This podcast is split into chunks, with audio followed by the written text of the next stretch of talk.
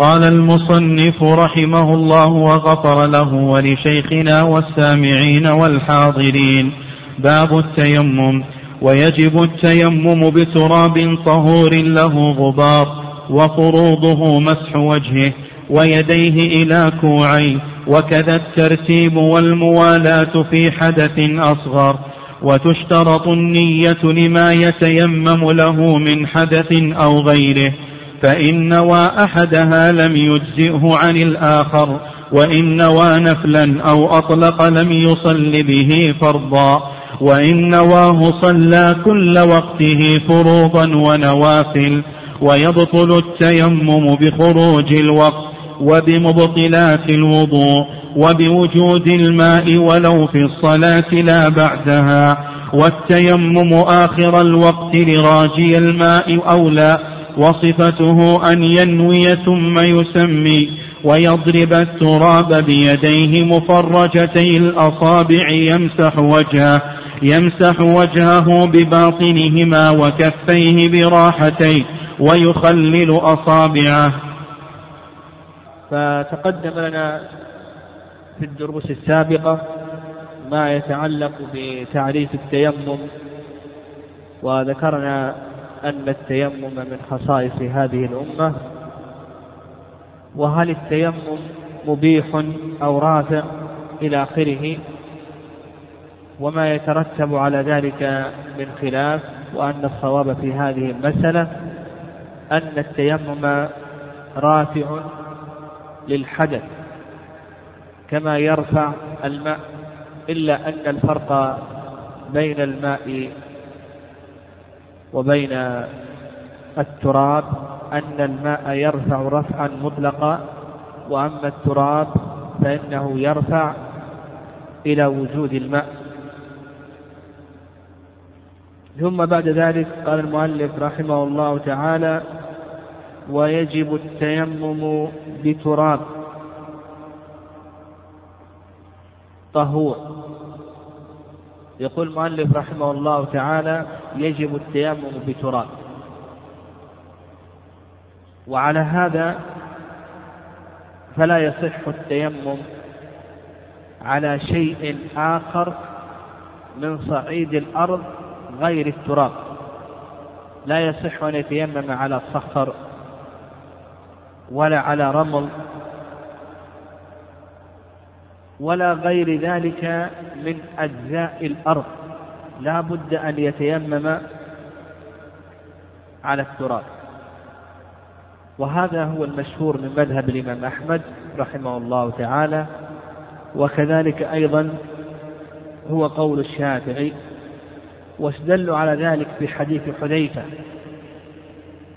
وفيه أن النبي صلى الله عليه وسلم قال جعلت لنا الأرض كلها مسجدا وطهورا وتربتها طهورا. فقال وتربتها طهورا. رواه مسلم.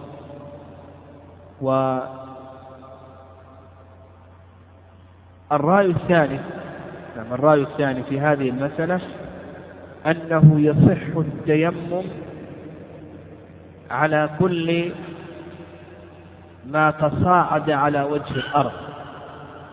كل ما كان من جنس الأرض فإنه يصح التيمم عليه. فيصح التيمم على التراب وعلى الرمل وعلى الصخور والحجارة ونحو ذلك ودليل ذلك قول الله عز وجل فتيمموا صعيدا طيبا فقوله صعيدا هذا يشمل كل ما يتصاعد على وجه الأرض. نعم وهذا القول رأي أبي حنيفة رحمه الله تعالى وأيضا الإمام مالك رحمه الله هو الصواب ويدل له أيضا ما ثبت في الصحيحين أن النبي صلى الله عليه وسلم تيمم على الجدار. فكون النبي صلى الله عليه وسلم تيمم على الجدار كذلك أيضا الجدار من جنس الأرض كذلك أيضا قول الله عز وجل فتيمموا صعيدا طيبا هذا يدل لما ذهب إليه أبو حنيفة ومالك من أن كل ما تصاعد على وجه الأرض يصح التيمم عليه. وهذا أيضا هو الذي يناسب الرخصة لأن التيمم شرع توسعة على هذه الأمة وخصت به هذه الأمة. والله عز وجل لما ذكر التيمم قال ما يريد الله ليجعل عليكم من حرج. فدل ذلك على أن التيمم قصد به رفع الحرج فلا يشدد فيه. قال المؤلف رحمه الله طهور. يشترط في هذا التراب أن يكون طهورا وعلى هذا لا يصح التيمم على تراب نجس ولا على تراب طاهر. ونأخذ من هذا أنهم يقسمون التراب كما يقسمون الماء لأن التراب بدل عن الماء. فيقسمون التراب إلى ثلاث أقسام تراب طهور وتراب طاهر وتراب نجس. فالذي يصح التيمم عليه هو التراب الطهور. أما التراب الطاهر فإنه لا يصح التيمم عليه. وما هو التراب الطاهر؟ التراب الطاهر هو التراب المستعمل في طهارة واجبة. هذا التراب. التراب الطاهر هو التراب المستعمل في طهارة واجبة. يعني مثال ذلك ضربت على الأرض ثم بعد ذلك مسحت وجهك وكفيك. هذا التراب المتساقط مستعمل في طهارة واجبة. ما يصح التيمم عليه. لو تجمع عندك تراب فلا يصح أن تتيمم عليه. يعني التراب المتساقط من وجهك والتراب المتساقط من يديك هذا تراب طاهر. لا يصح التيمم عليه كما تقدم لنا في الماء أن الإنسان إذا توضأ فغسل الغسلة الأولى وتجمع من هذه الغسلة شيء من الماء فهذا الماء استعمل في طهارة واجبة. انقلب إلى كونه طاهرا لا يصح أن تتوضأ به مرة أخرى. فكذلك أيضا يقول لك المؤلف رحمه الله تعالى الطاهر هو المستعمل في طهارة واجبة لا يصح التيمم عليه طيب لو أنه ضرب ضربتين كما سيأتينا إن شاء الله أنهم يقولون بأن الضربتين مباحتان الضربة الأولى المتساقط من الضربة الأولى وش حكمه؟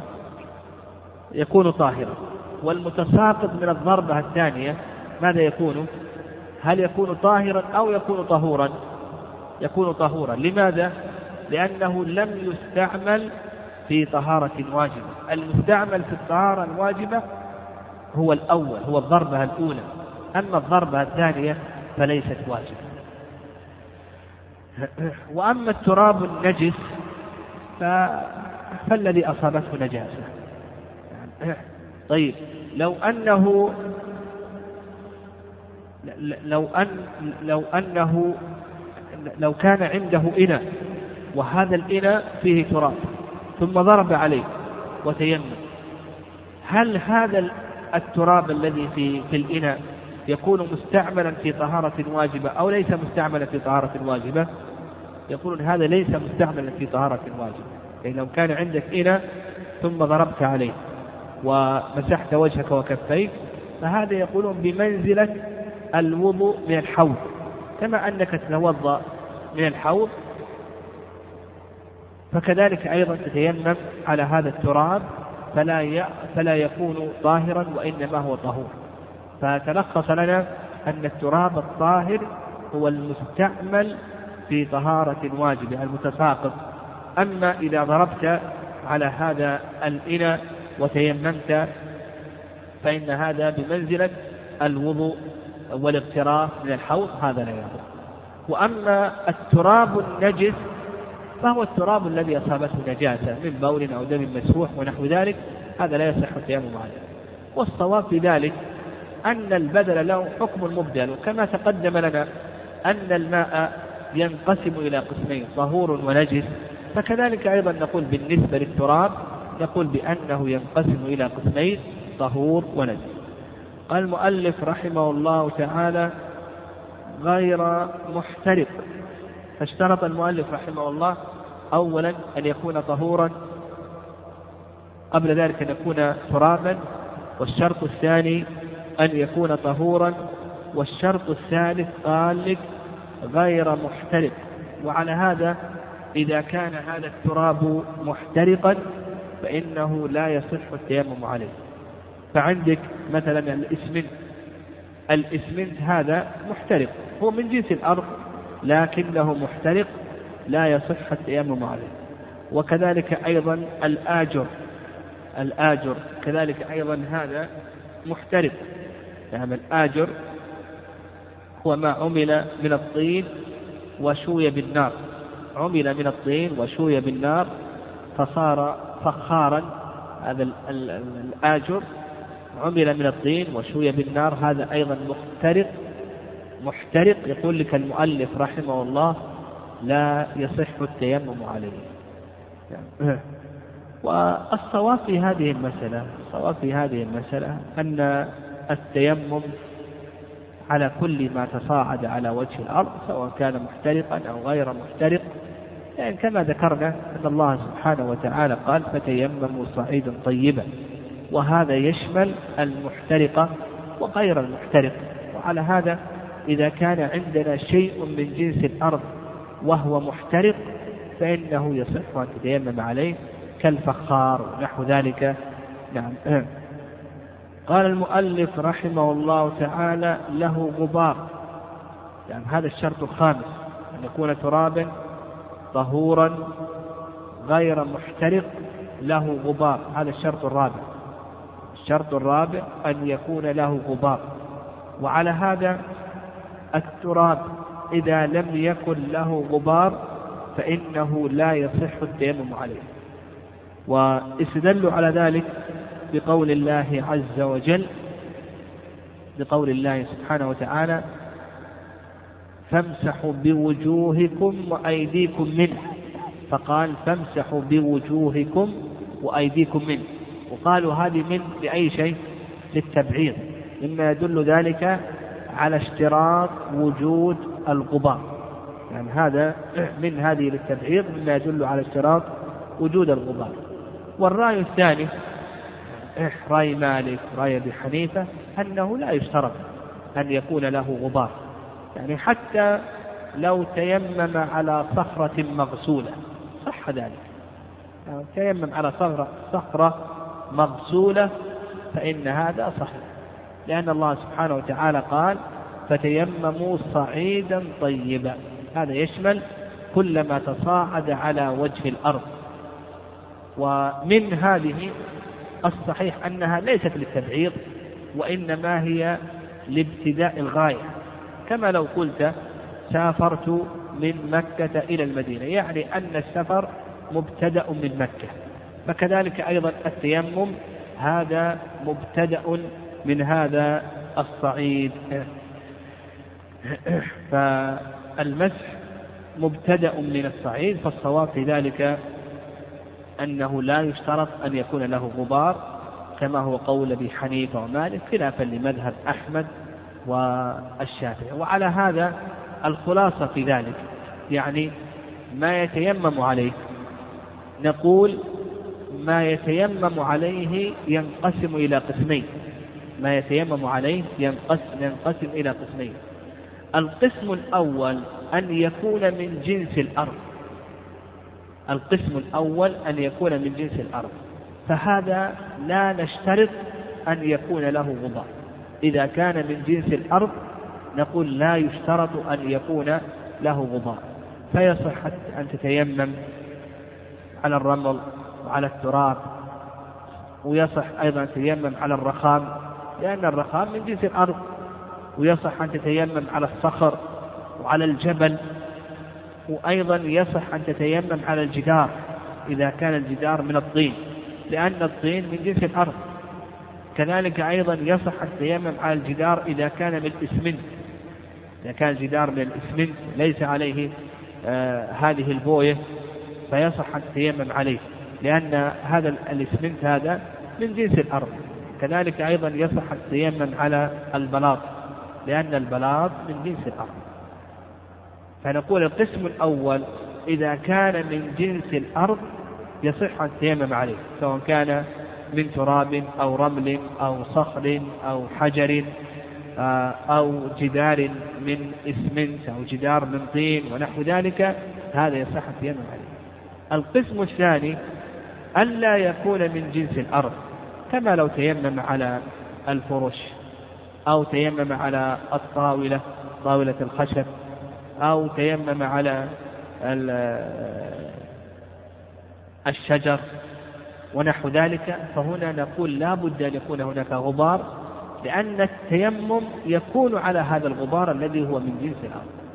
فإذا كان ليس من جنس الأرض كالفرش والطاولة وكذلك أيضا الشجر ونحو ذلك.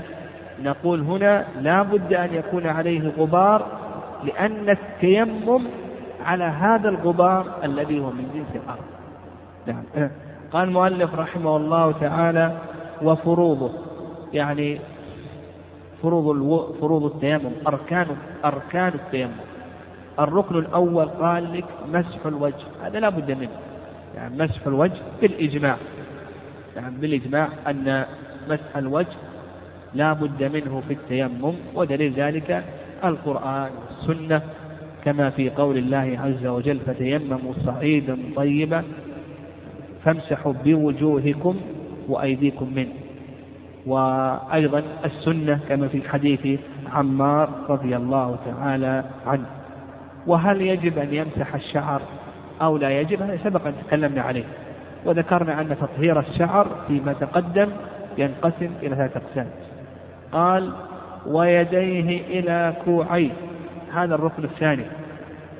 وهذا أيضا دل له القرآن والسنة. أما القرآن فقول الله عز وجل فامسحوا بوجوهكم وأيديكم منه. وأما السنة كما في حديث عمار رضي الله تعالى عنه في الصحيحين أن النبي صلى الله عليه وسلم مسح ظاهر كفيه ووجهه. مسح ظاهر كفيه ووجهه. آه، وقال المؤلف رحمه الله تعالى إلى كوعين. هذا هو المشهور من المذهب. هذا هو المشهور من المذهب. وعند أبي حنيفة والشافعي أنه يتيمم إلى المرفقين. أنه يتيمم إلى المرفقين. لأن هذا ثابت عن ابن عمر رضي الله تعالى عنهما بإسناد صحيح على سبيل الوجوب. وعند مالك يتيمم إلى المرفقين على سبيل الاستحباب. فمالك يقول يتيمم إلى المرفقين على سبيل الاستحباب. وأبو حنيفة والشافعي يقولان يتيمم إلى المرفقين على سبيل الوجوب لأن هذا وارد عن ابن عمر. والصواب في هذه المسألة ما ذهب إليه المؤلف رحمه الله وهو المشهور من المذهب أنه يتيمم إلى الكفين لما تقدم من حديث آه، عمار رضي الله تعالى عنه. وأما ما ورد عن ابن عمر رضي الله تعالى عنهما فنقول بأنه مخالف لما ورد عن النبي صلى الله عليه وسلم. قال وكذا الترتيب. هذا الركن هذا الركن الثالث الترتيب. يعني الترتيب بين الوجه وبين اليدين. فيبدأ أولا بمسح الوجه ثم بعد ذلك يمسح يديه يرتب بينهما. لكن المؤلف رحمه الله اقتصر في الترتيب على وجوب الترتيب وأنه ركن في الحدث الأصغر دون الحدث الأكبر.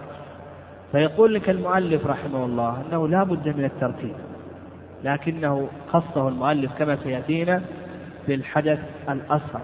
والرأي الثاني رأي الإمام مالك رحمه الله أن الترتيب سنة. أن الترتيب سنة والصواب في ذلك أن الترتيب كما ذكر المؤلف رحمه الله تقدم لنا أن الترتيب من أركان الوضوء. فكذلك أيضا يكون من أركان التيمم. أن ذكرنا قاعدة وهي أن كل عبادة مركبة من أجزاء لا بد فيها من أمرين الترتيب والموالاة. لكي تكون موافقة لهدي النبي صلى الله عليه وسلم. كل عبادة مركبة من أجزاء لا بد فيها من الترتيب والموالاة. لكي تكون موافقة موافقة لهدي النبي صلى الله عليه وسلم. فالصواب أن الترتيب أن الترتيب لا بد منه. قال والموالاة. نعم. نعم والموالاة.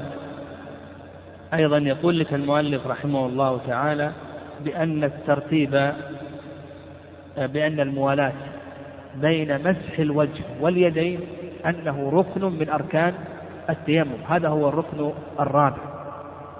فلا يفصل بين مسح اليدين ومسح الوجه بفاصل طويل بحيث لو كان الوجه مغسولا لجف. في زمن معتاد يعني الموالاة كما تقدم الموالاة هنا كالموالاة في الوضوء. والموالاة في الوضوء ماذا قالوا في الوضوء؟ قالوا ألا يؤخر غسل العضو الثاني حتى ينشف الذي قبله بزمن معتاد.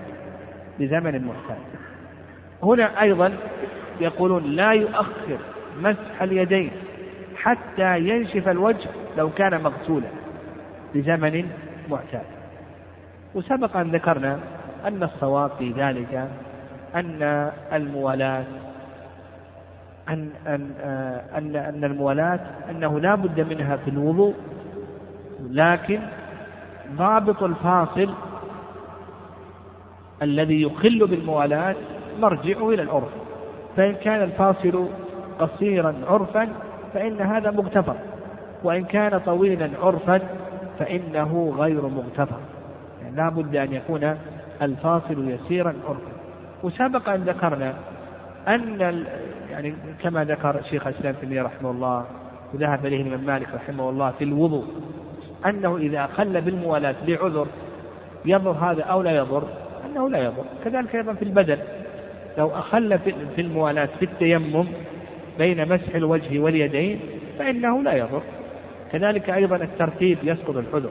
فنقول الترتيب ركن والموالاة ركن لكنها تسقط بأي شيء بالعذر إذا حصل عذر فإن هذا لا يضر قال المؤلف رحمه الله في حدث أصغر يعني يقول لك المؤلف رحمه الله أن الترتيب والموالاة كل منهما ركن في أي شيء في الحدث الأصغر.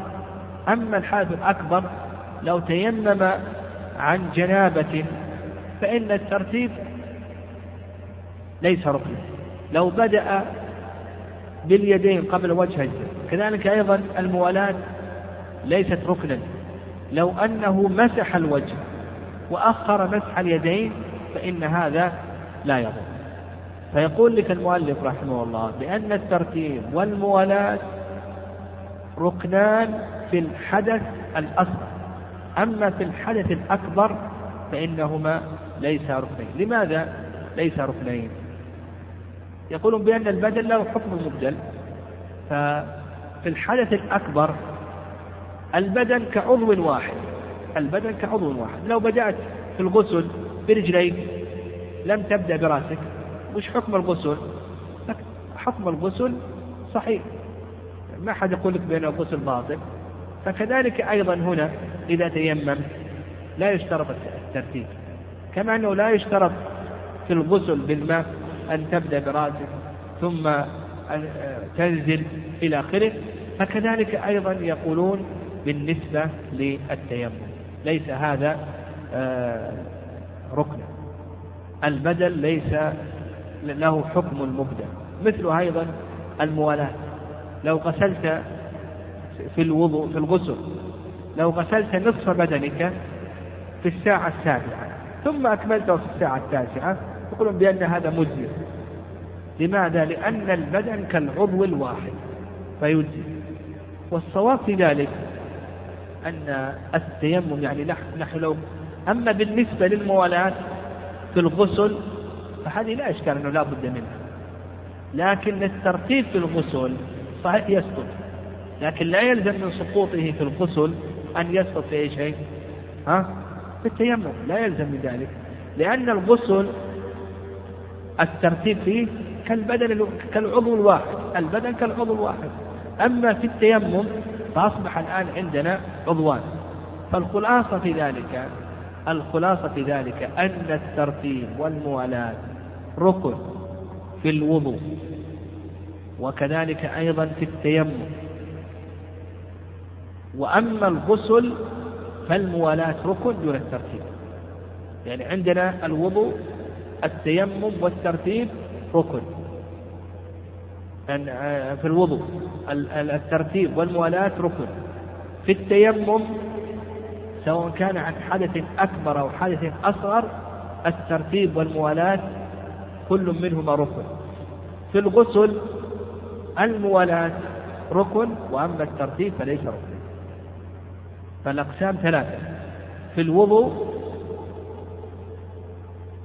التيمم والترتيب آه، والموالاة كل منهما ركن. في التيمم مطلقا عن حادث أصغر وحادث أكبر الترتيب والموالاة كل منهما ركن. في الغسل الموالاة ركن وأما الترتيب فليس ركنا. وسبق أن ذكرنا بأن كل من الترتيب والموالاة يسقط بالعذر وهذا لا فرق فيه بين الوضوء والغسل والتيمم. قال رحمه الله تعالى وتشترط النية لما يتيمم له من حدث أو غيره فإن نوى أحدهما لم يجزئه عن الآخر. يقول لك المؤلف رحمه الله تشترط تشترط النية. في حديث عمر المشهور أن النبي صلى الله عليه وسلم قال إنما الأعمال بالنيات وإنما لكل امرئ ما نوى. وقال لك المؤلف رحمه الله لما يتيمم له يعني تشترط النية للعبادة التي يتيمم لها.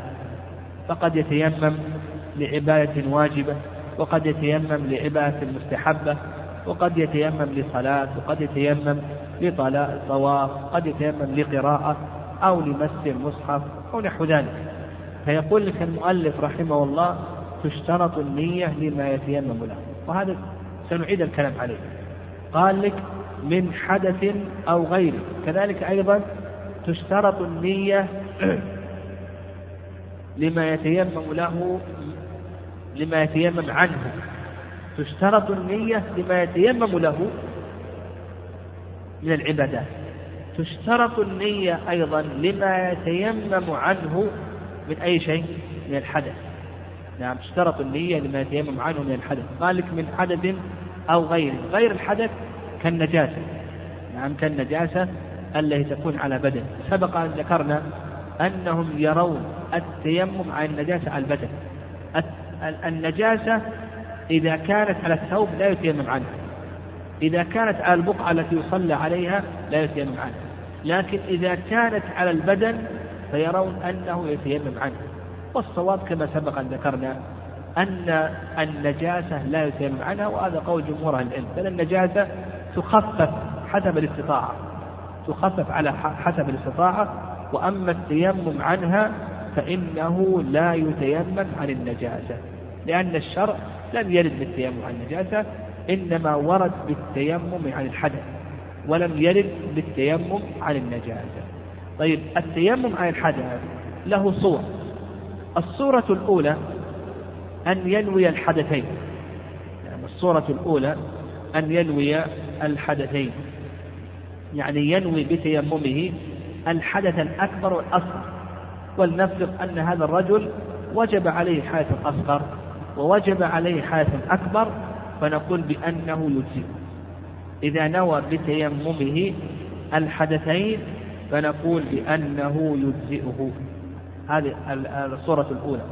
الصورة الثانية أن ينوي بتيممه الحدث الأكبر.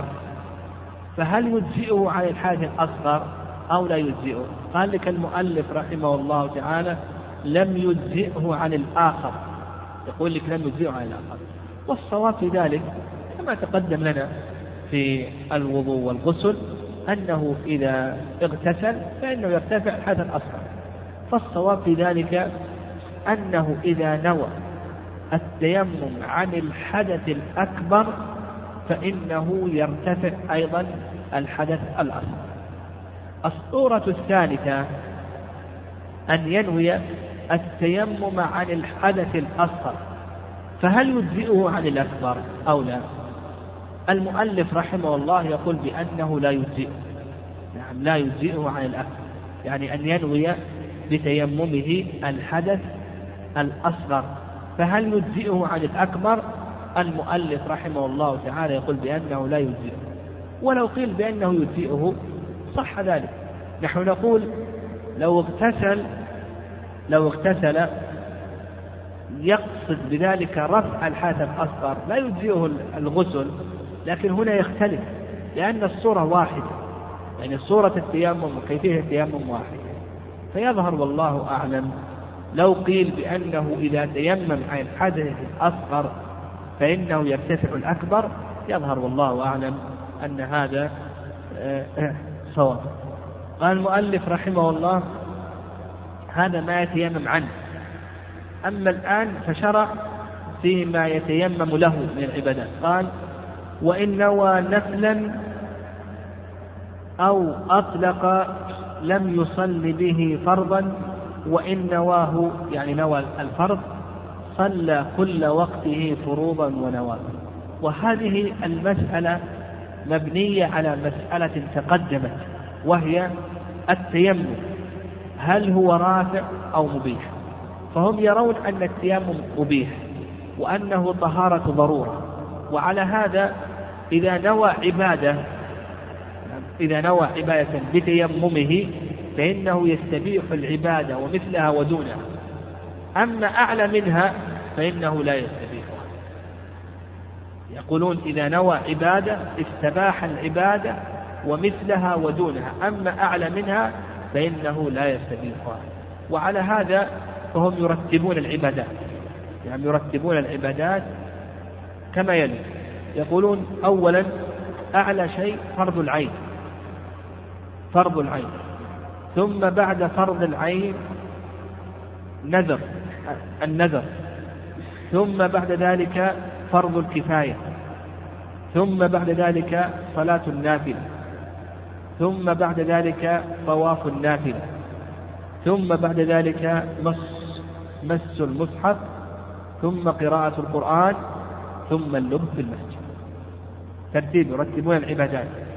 أولا فرض العين النذر فرض الكفاية صلاة النافلة طواف النفل مس المصحف قراءة القرآن اللب في المسجد. وعلى هذا لو تيمم لصلاة العيد. صلاة العيد إيش حكمه؟ ها؟ فرض كفاية. لو تيمم لصلاة العيد ثم تذكر إنه ما صلى الفجر. ها يصلي به صلاة الفجر ولا ما يصلي؟ ما يصلي. لأنه الآن يستبيح فرض الكفاية. أعلى فرض العين النذر هذا لا يستبيحه. طيب تيمم لصلاة العيد ثم حضر الجنازة يصلي على الجنازة أو لا يصلي؟ ها؟ تيمم لصلاة العيد ثم حضرت جنازة يصلي للجنازة أو لا يصلي للجنازة نقول يصلي. لماذا؟ لأن كل منهما فرض كفاية متساوية. طيب تيمم لصلاة العيد. هل يصلي صلاة الضحى أو لا يصلي الضحى؟ ها؟ نقول يصلي صلاة الضحى. لأن صلاة الضحى أقل. يعني وهذا كما ذكرنا أنهم يبنونه على ما تقدم من أن التيمم هل هو رافع أو مضيء والصواب في ذلك كما سلفنا ما ذهب إليه أبو حنيفة رحمه الله تعالى وأن التيمم رافع. وعلى هذا إذا تيمم لعبادة من العبادات صلى ما شاء بهذا التيمم من الفروض والنوافل يقول إذا تيمم لعبادة من العبادات فإنه يصلي بهذا التيمم ما شاء من الفروض والنوافل قال رحمه الله ويبطل التيمم بخروج الوقت. أيضا هذا متفرع على ما سبق. هل التيمم رافع هل التيمم رافع أو مبيح؟ قال لك ويبطل التيمم بخروج الوقت. يعني يرون أن التيمم يبطل بخروج الوقت كذلك أيضا يبطل بدخوله. وعلى هذا إذا تيمم لصلاة المغرب ثم غاب الشفق الأحمر ودخل صلاة وقت صلاة العشاء لا بد أن نعيد التيمم مرة أخرى إلى آخره. وهذا مبني على ما سلف من أن التيمم أنه مبيح وإذا قلنا بأن التيمم رافع كالماء فإن طهارة الماء لا تبطل بخروج الوقت ولا بدخوله فكذلك أيضا نقول التيمم آه، طهارته لا تبطل بدخول الوقت ولا خروجه والبدل له حكم المبدل المبدل. قال ومن وبمبطلات الوضوء يعني يبطل التيمم بمبطلات الوضوء وهذا بالإجماع. كما أن الوضوء يبطل بالريح يبطل بالبول يبطل بالغائط فكذلك أيضا التيمم يبطل بالريح وإلى آخره. يعني لأن البدل له حكم المبدل. و آه، آه، آه، وإذا كان الوضوء وهو الأصل يبطل بهذه المبطلات فالتيمم وهو بدله من باب أول. فالمبطل الأول دخول الوقت وخروجه وهذا قلنا فيه نظر. المبطل الثاني من مبطلات التيمم ماذا؟ مبطلات الوضوء. قال لك وبوجود الماء ولو في الصلاة. نعم وبوجود الماء ولو في الصلاة. هذا المبطل الثالث. المبطل الثالث من مبطلات الوضوء وجود الماء. ودليل ذلك قول النبي صلى الله عليه وسلم الصعيد الطيب وضوء المسلم وإن لم يجد الماء عشر سنين فإذا وجد الماء فليتق الله وليمسه بشرة. قال فليتق الله وليمسه بشرته. هذا يدلك على أنه إذا وجد الماء فإنه يبطل التيمم. والله سبحانه وتعالى يقول فلم تجدوا ماء فدل ذلك على أن التيمم مشروع عند وجود الماء. قال لك المؤلف رحمه الله ولو في الصلاة. يعني هذا رجل بحث عن الماء ما وجد شرع يصلي. ثم بعد ذلك جاء الماء. هل تبطل صلاته لبطلان تيممه؟ أو نقول بأنه يمضي في صلاته. المؤلف رحمه الله يقول تبطل صلاته لما تقدم من حديث أبي ذر. فإذا وجد الماء فليتق الله وليمسه بشرة وهذا رأي أبي حنيفة أيضا. والرأي الثاني رأي مالك والشافعي أنه يمضي في الصلاة. لماذا؟ لأن لأنه مأذون له في الصلاة. ما دام أنه لم يجد الماء الآن مأذون له. وما ترتب على المأذون غير مضمون. والأقرب في هذا أن يقال من الأقرب في هذا أن يقال إن صلى ركعة ثم وجد الماء فإنه يمضي لأنه أدرك الصلاة. والنبي صلى الله عليه وسلم حديث أبي هريرة في الصحيحين يقول من أدرك ركعة من الصلاة فقد أدرك الصلاة. فنقول إن أدرك ركعة من الصلاة يعني صلى ركعة ثم جاء الماء فإنه يمضي. أما إن جاء الماء قبل أن يصلي ركعة فليتق الله وليمسه بشرة قال المؤلف رحمه الله والتيمم آخر الوقت والتيمم آخر الوقت لراج الماء أولى. يعني إذا دخل إذا دخل وقت وأنت ما عندك ماء أن تيمم تصلي. لكن هل الأفضل أن تؤخر؟ أو نقول الأفضل أنك تبادر. واضح؟ هو الآن دخل عليك الوقت. ما وجدت الماء؟ صل. تيمم وصل لكن هل الأفضل أنك تؤخر؟ لعلك تجد الماء. أو نقول الأفضل أنك ما تؤخر. نعم. قال لك المؤلف رحمه الله تعالى التيمم لراج الماء. هذا ينقسم ثلاثة أقسام ونقول من حيث الجواز لك أن أن أن تتيمم وتصلي، لكن ما هو الأفضل؟ هل الأفضل أن تؤخر أو الأفضل أن تبادر؟ نقول بأن هذا ينقسم إلى ثلاثة أقسام. لا بد أن نفرق بين مسألة الجواز ومسألة الأفضلية. الجواز يجوز لك دخل عليك الوقت ما وجدت الماء تيمم وتصلي، لكن هل الأفضل أن تبادر أو الأفضل أن تؤخر؟ نقول بأن هذا ينقسم أو له ثلاث صور. الصورة الأولى أن يغلب على ظنه أنه يجد الماء في آخر الوقت. يعني الآن ما عنده ماء. يغلب على ظنه أنه بعد ساعة سيأتي الماء. أو يعلم أنه سيأتي الماء من باب أولى يعلم أن الماء سيأتي. فنقول الأفضل أن تؤخر. إذا كان يغلب على ظنه من باب أولى أنه يعلم أن الماء سيأتي فنقول الأفضل أن تؤخر. ما لم يترتب على التأخير هذا ترك واجب. كان يترتب على التأخير ترك واجب كجماعة ونحو ذلك نقول بادر بالصلاة فالقس الصورة الأولى أن أن يغلب على ظنه أنه سيجد الماء في آخر الوقت. أو من باب أولى إذا كان يعلم أنه سيجد الماء في آخر الوقت. فنقول الأفضل أن تؤخر بورود ذلك عن علي رضي الله تعالى عنه. الصورة الثانية أن أن يغلب على ظنه من باب أولى أن يعلم أنه لن يجد الماء في آخر الوقت ها فنقول الأفضل ماذا؟ ها؟ أن تبادر في أول الوقت الأفضل أن تبادر في أول الوقت إذا كان يغلب على ظنه أنه لن يجد الماء في آخر الوقت ومن باب أولى إذا كان يقطع أنه لن يجد الماء في آخر الوقت. فنقول ماذا؟ الأفضل أن تبادر وأن تصلي الصلاة في أول وقتها لكي تدرك فضيلة أول الوقت. الصورة الثالثة أن يتساوى عنده الأمران يحتمل أن الماء يوجد في آخر الوقت ويحتمل أنه ما يوجد إلى آخره. فهل الأفضل أن يؤخر؟ أو نقول الأفضل أن يبادر؟ المذهب يقول الأفضل أن يؤخر والصواب في ذلك أن الأفضل أن يبادر إدراكا لفضيلة أول الوقت يقول إذا استوى عنده الأمران لا يدري هل يجد الماء أو بأنه لا يجد الماء. هل يوجد الماء في آخر الوقت أو أنه لا يوجد؟ إلى آخره تساوى عنده الأمران فنقول الأفضل أن يبادر إدراكا لأول وقت. قال المؤلف رحمه الله تعالى وصفته أن ينوي ثم يسمي ويضرب إلى آخره. صفته يعني كيفيته. لما ذكر المؤلف رحمه الله أركان التيمم وشروط التيمم إلى آخره ومبطلات التيمم قال لك المؤلف رحمه الله صفته أن ينوي.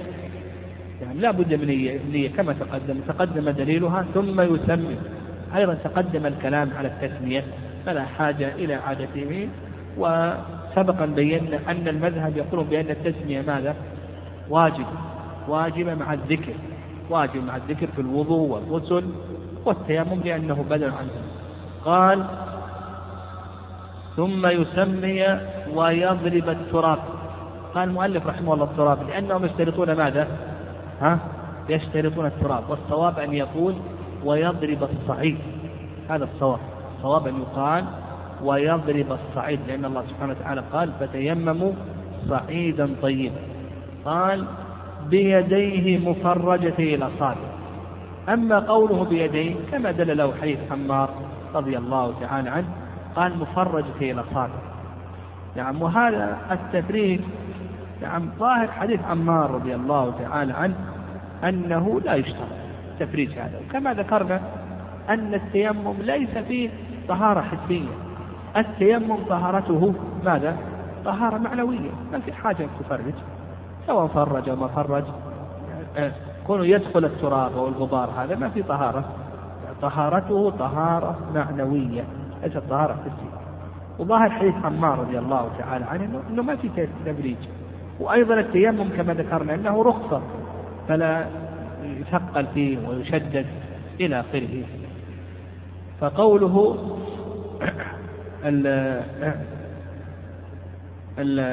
قول مفرج في الأصابع هذا فيه نظر. قال يمسح وجهه بباطنهما وكفيه براحتين. كيف يمسح يعني هو يضرب الآن على المذهب تقول هكذا تضرب وتمسح وجهك بباطن الأصابع هذا. ويبقى الكفان ما تمسح بهما. لماذا لا تمسح بالكفين؟ أيوة لأنك إذا مسحت بالكفين يصير التراب اللي في الكفين يكون مستعمل فينقلب من كونه طهورا إلى كونه طاهرا. فأنت تضرب ضربة واحدة وتمسح بباطن أصابعك ماذا؟ الوجه. والراحتين الكفين الراحتين الكفين هكذا عن المذهب. والصواب أنك تضرب ضربة واحدة وتمسح وجهك وتمسح كفيك. بس هذا هذا يتم وأيضا كما ذكرنا أن الشعر هل يجب تطهيره في التيمم أو لا يجب؟ نقول ما يجب تطهيره في التيمم. الشعار لا يجب تطهيره في التيمم. هذا الصواب. فالصواب في أن الكيفية تضرب ضربة واحدة وتمسح وجهك وظاهر كفيك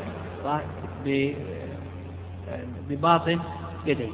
هذه كيفية التيمم التي ذكرها النبي صلى الله عليه وسلم اختارها شيخ الإسلام ابن تيمية رحمه الله. أما كلام المؤلف رحمه الله هذا فهذا مبني على أن التيمم ينقسم أن التراب ينقسم إلى طهور وطاهر إلى آخره. قال وكفيه برفحتيه ويخلل أصابعه. يعني يقول لك المؤلف رحمه الله يخلل أصابعه ليصل التراب إليهما. والتخليل أيضا هذا فيه نظر. يعني التخليل هذا فيه نظر والصواب في ذلك أنه لا حاجة إلى التخليل لأن التخليل لم يرد. كما ذكرنا أن كما ذكرنا أن التيمم شرعت لرفع الحرج وأن طهارته طهارة معنوية. فالتخليل هذا آه، آه، آه، ليس عليه دليل.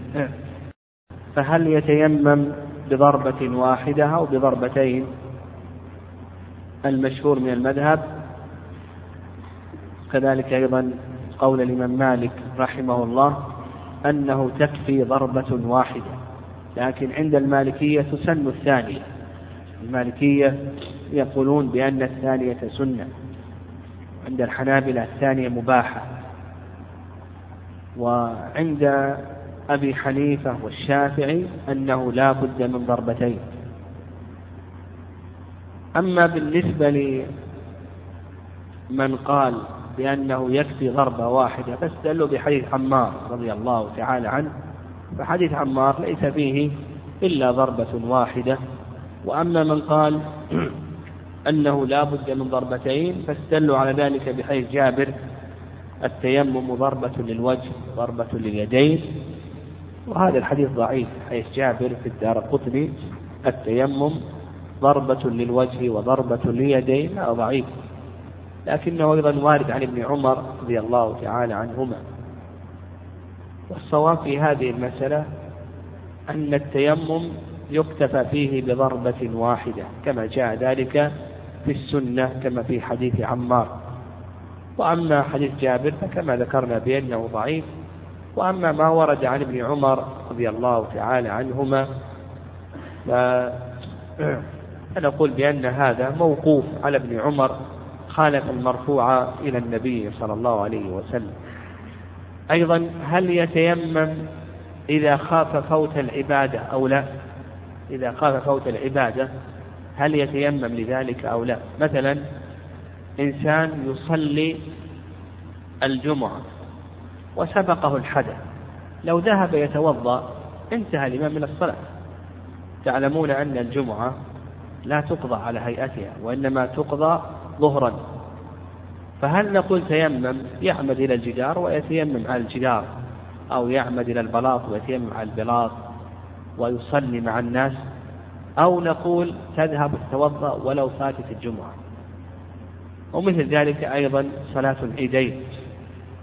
إذا سبقه الحدث مثلا في صلاة العيدين ويعرف أنه لو ذهب يتوضأ فاتته الصلاة.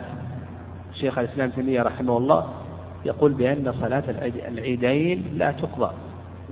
إذا فاتت يعني هي مشروع على هذا الوجه مع الإمام تصلى مع الإمام. فإذا فاتت فإنها لا تقضى مرة أخرى. فنقول إلى آخره التيمم لخوف فوت العبادة. هل هو مشروع أو ليس مشروعا؟